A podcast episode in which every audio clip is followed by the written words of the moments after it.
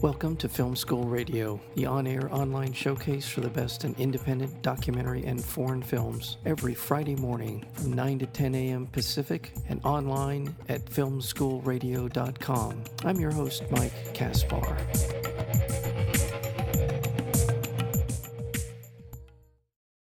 Paris, in the summer of 1942, Irene is a vibrant 19 year old aspiring actress without a care in the world.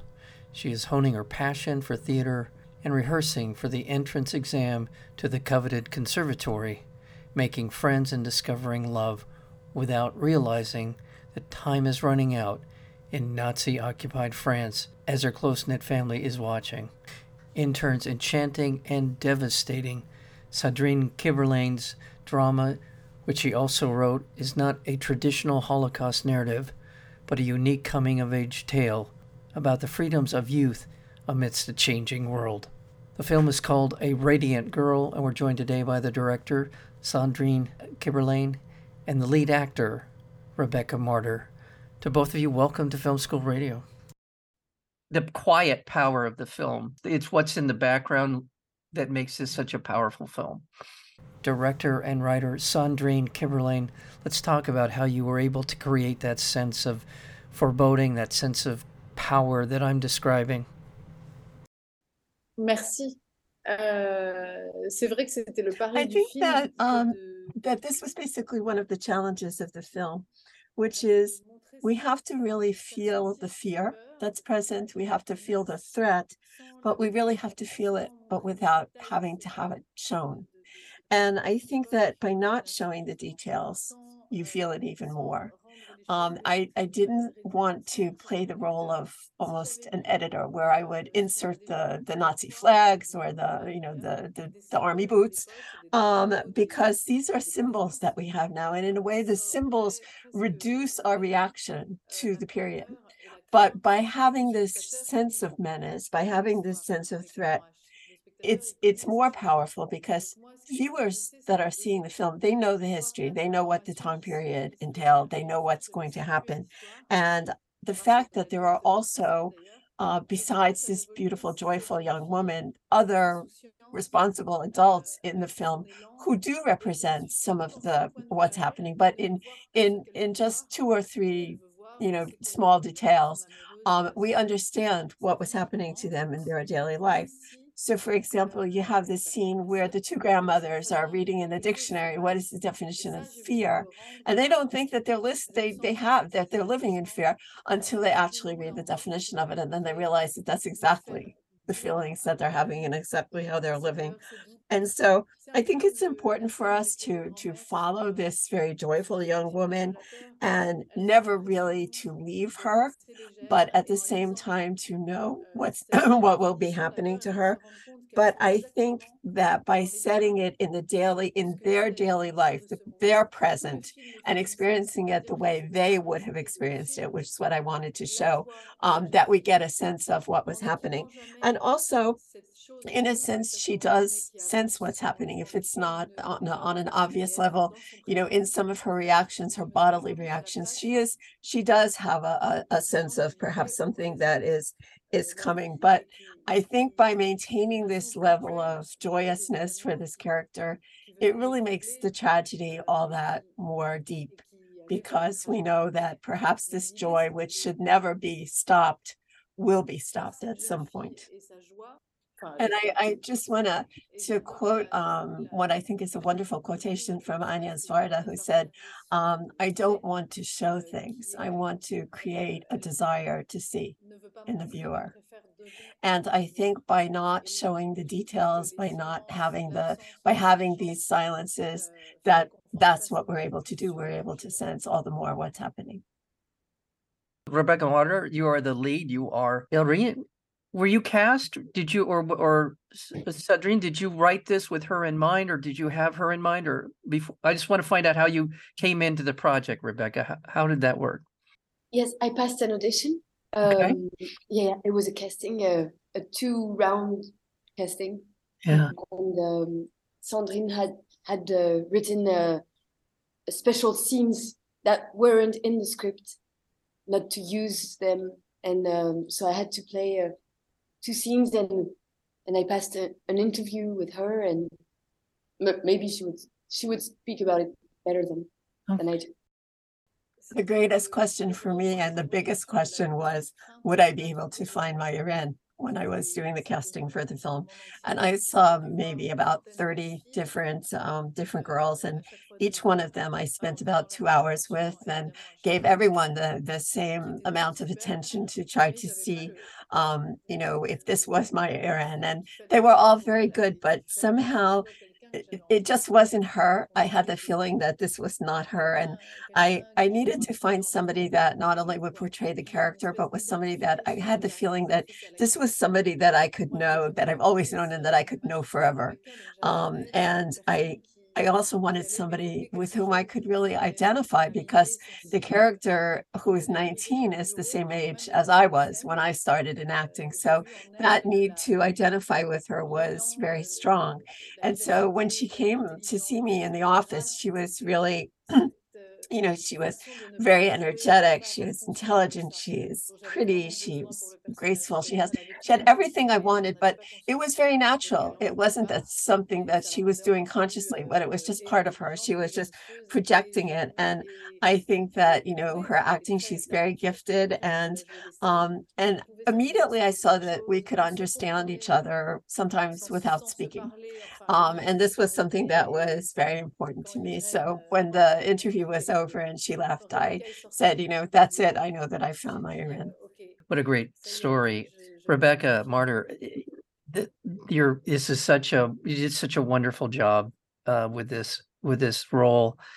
And one of the things that I found most impressive about it is the lack of kind of a self-consciousness about the character that would have been easy to, betray kind of the the darker elements of what that where this character was in Nazi occupied France in a time when they were under threat all the time. It would have been easy to lean into the dread of that. And and yet it felt like you you kept this balance in the way that you your, your character uh, plays out its life is to live life and not worry about what may happen. It, it felt like you you embraced that beautifully in in your performance. Working with an actress who's now a director, uh, what was that relationship like? How did you how did you find your voice with this with this particular character?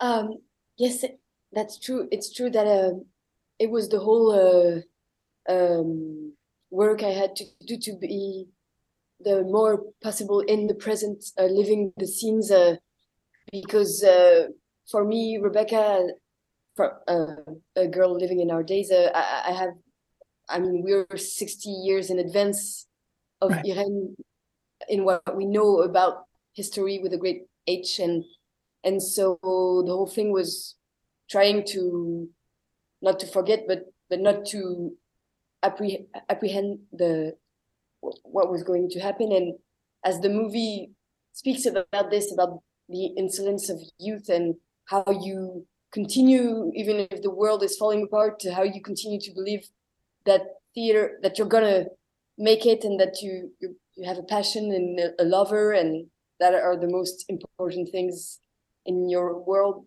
I always thought about that i uh, try tried to re- remind to keep in my mind that she doesn't know anything and, it's the day before the co collapse. And it's true that working with sandrine who's a real great director but also an actress and who has the empathy and the, sensitivity she knows absolutely everything about the weakness of an actor and also what makes him strong on set. And so she really uh, lifted everyone actors, but also the the whole tech crew was really lifted up by her. She would give a, a character's name to every, even to the to actors who would come only for one day on set. They would have a a, um, a, a name, a character's and a name, because she knows what it is to to only to to to be to have a small part, and so she. It's true that um, it was uh, there was a mysterious uh, thread bet- between us as she would uh, always stand really close to the scene to the on the shoot. She would always she would never stand more than uh, one meter away from the scene happening. So i could feel her breath and and hear her laughing or crying. And and it was really a like there was a tension between her and and the actors she would direct everyone in a different way. She would have a way to direct everyone. But with me it was really um, we didn't need it so much words. We would uh, understand each other. And it was really physical.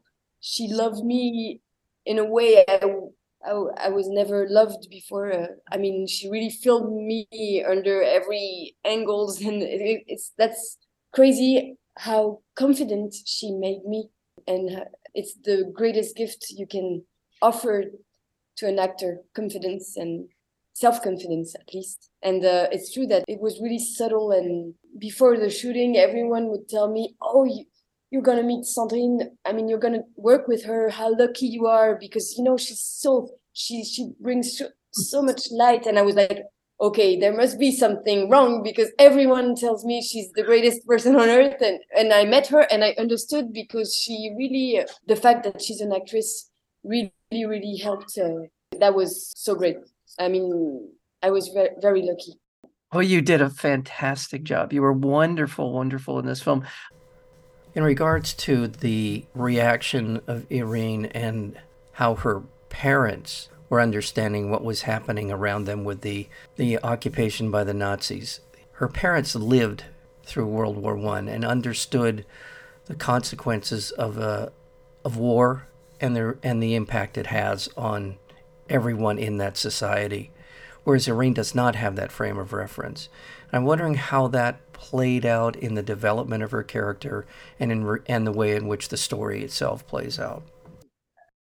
For me, uh, um, I think what I wanted to do with all of the adults who are in the film is really when I was writing the film to to give you a whole range of the kinds of attitudes, all possible attitudes that people who were living at the time would have had towards the approaching war and the approaching the approaching um, um, experience they were going to have.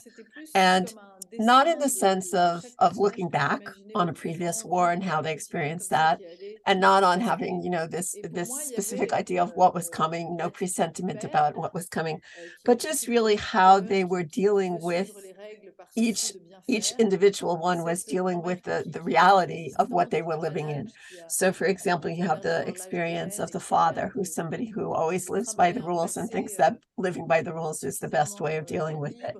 you have the grandmother who was a rather liberated woman and most likely was in her youth and she experiences it in a, in a totally different way.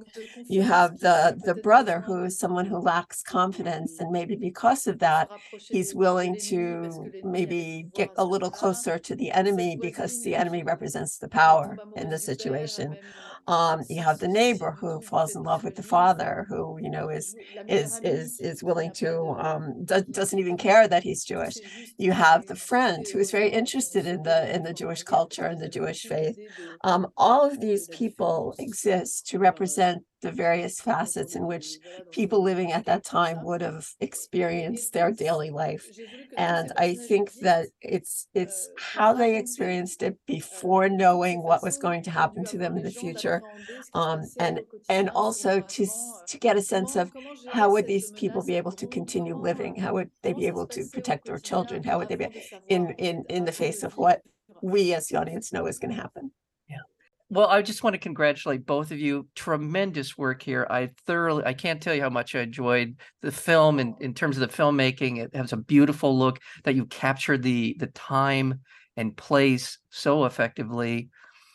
And Rebecca, you captured the essence of this young woman, a complex woman, uh, in such a wonderful way. And uh, my congratulations. Truly, all of the awards and accolades are so well deserved here. Congratulations. Ça nous touche sincèrement beaucoup, beaucoup. Ça, euh, Thank you. Savoir comme ça me fait plaisir. Thank you. Yes, we're really very touched by what you said, and it, it just gives us such great pleasure to hear you say Thank it. you so much. sincerely touched thank you so much Pleasure. Thank you so much. The film again is called A Radiant Girl. Which we've been joined today by the director Sandrine Kiberlain, as well as the lead actor in the film, Rebecca Marder. Thank you so very much for your time today. Thank you. Thank, Thank you so much. Thank you. you Bye. so much. Bye.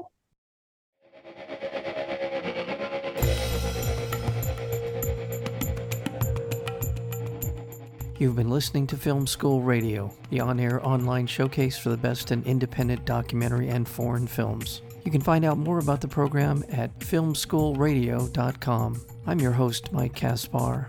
Thank you for tuning in, and we'll see you next week with another edition of Film School Radio.